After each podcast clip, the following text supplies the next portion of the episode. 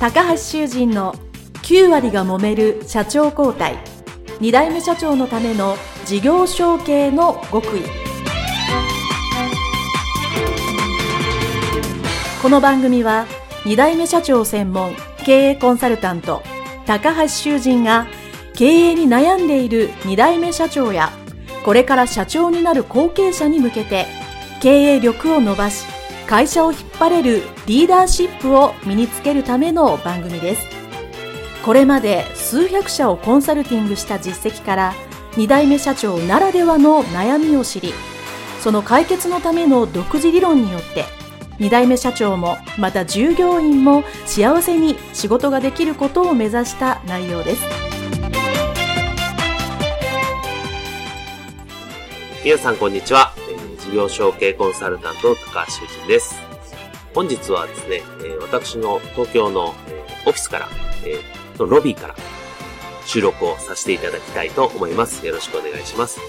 えー、本日はビル管理業のですね、遠藤さん、これ仮名ですけど、えー、遠藤さんにお越しいただいております。えー、遠藤さんよろしくお願いします。よろしくお願いします。はい。えー、遠藤さんはですね、まあ、ビル管理業を、えー、かつて、えー、されていたとで、それを引き継いだ、まあ、二代目さんということで、今回お話を、えー、伺うことにさせていただきました。えー、私と遠藤さんはですね、えっ、ー、と、なんですか、ビジネス交流会ですね。まあ、二代目中心のビジネス交流会で、あの、お会いさせていただいて、お会いするのは久しぶりなんですけど、あの、非常に経験豊富というか、まあいろんなことをしていらっしゃるぜひにということで私が今日インタビューをさせていただきたく思います。よろしくお願いします。ではですね、あの、遠藤さん、その、まあその、当時の、まあ今、もうその会社ないというふうにお聞きしておりますけども、そのビル管理業が、まあどんな会社だったかというのを簡単にご説明いただいてもいいでしょうか？はい。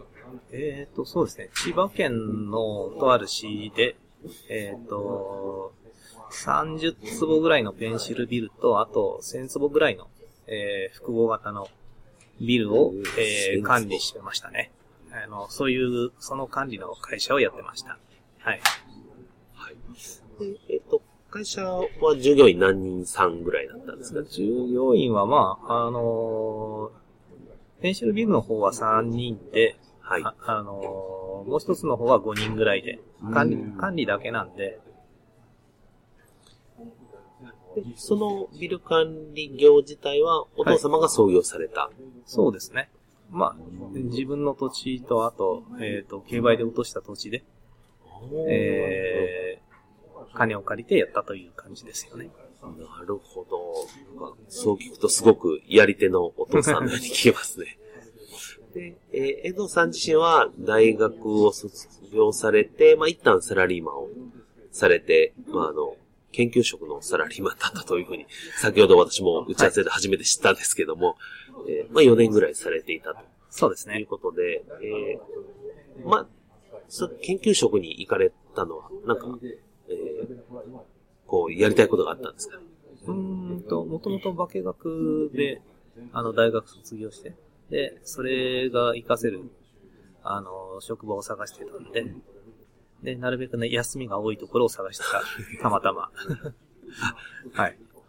ご趣味がスキュスキューバーダイビングですので、ね、休みが多い方がいいですよね。はい、で、まあ、とはいえですね、まあ、あの、ご実家がね、そのビル管理業をされているというので、えー、まあ、いつかその会社に戻らなあかんかなっていうのは当時からあったんですか、まあ、そうですね。あの、そのまま、あの、会社が回ってれば大丈夫かなとは思ってたんですけども、うんまあ、あの、一応、借金の連帯保証になってたんで、はい。そうです。ちょっとびっくりしたんですけど、大学卒業するときに、すでに会社にもいないのに連帯保証になっていたというのはですね、結構私、あの、いろんな人にお話聞きますけど、ないですよね。衝撃的でしたね。ああ、で、うん、まあでも、あの、昔、昔は、あの、バブルの当時ぐらいは、あの、あの、何でもかんでも、あの、はい、自分の筆跡じゃなくても連帯保証にして、輸出をしたところもあるし、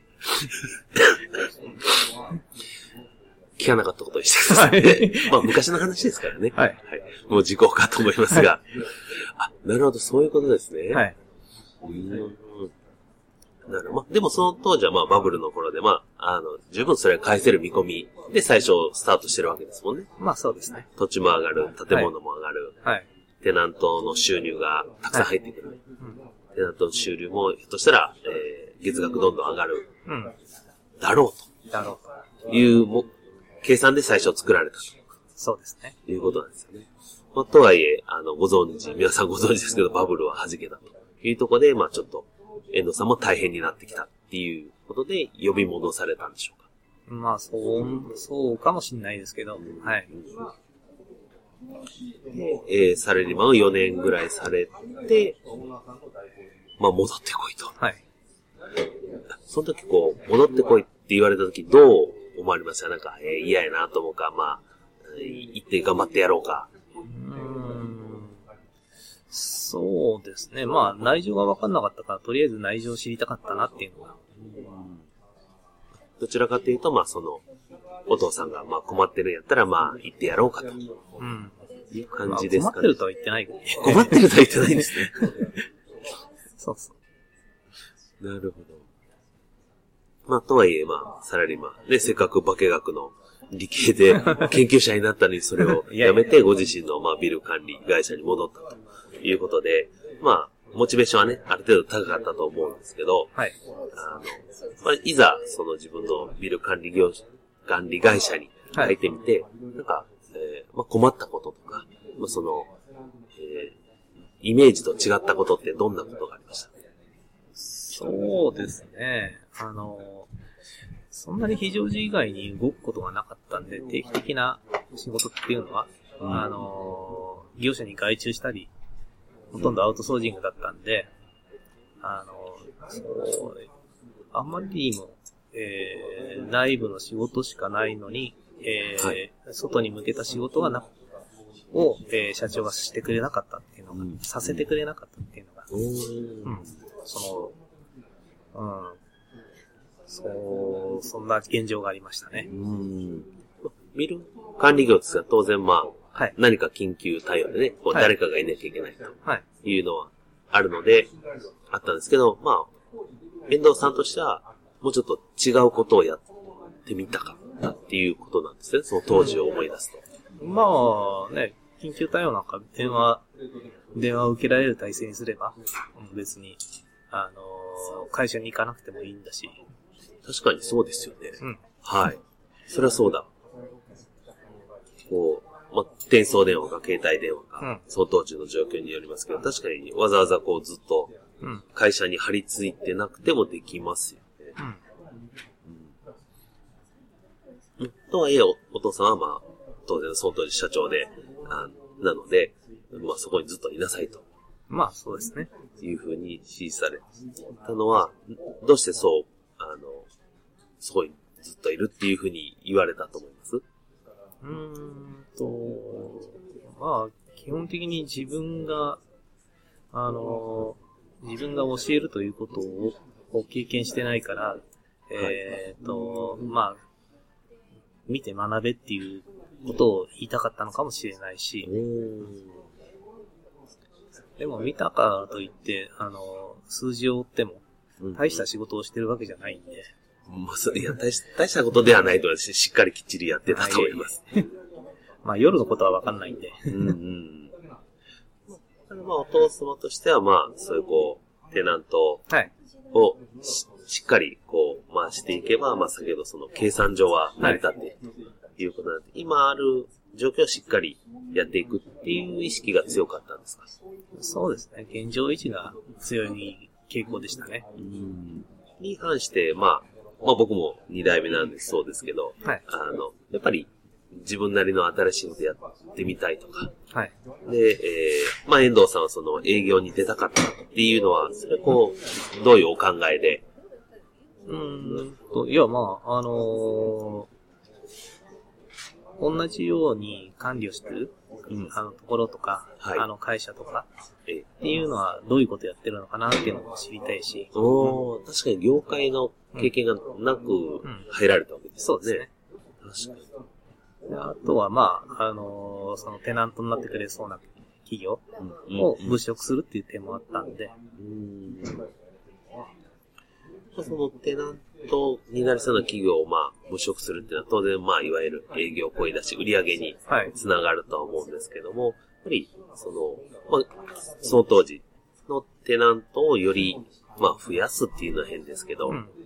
まあ将来のことを考えてやっぱり営業しとくべきだとお考えだったんですよね。まあそうですね。で、えっ、と、まあ、とはいえ、あの、営業したいけど出れないと いうような、こう、葛藤を感じながら、えーそれは何年ぐらい、その、状況だったんでしょそうですね。5年ぐらいですかね。うね。はい。なるほど。で、まあ、その、とはいえ、その5年間は、まあ、収支的にはそれなりに十分、まあ、って言ってたということなんですよね。うんまあ、ごまかしごまかしやってたとごまかしごまかしやってたと思いますよ。はい。で、まあ、5年経って、いよいよ、えー、まあ、遠藤さんが社長になるということは、まあ、あの、また、この後半ではい。お聞きしますので、はい。一旦お別れしたいと思います。はい。どうもありがとうございあました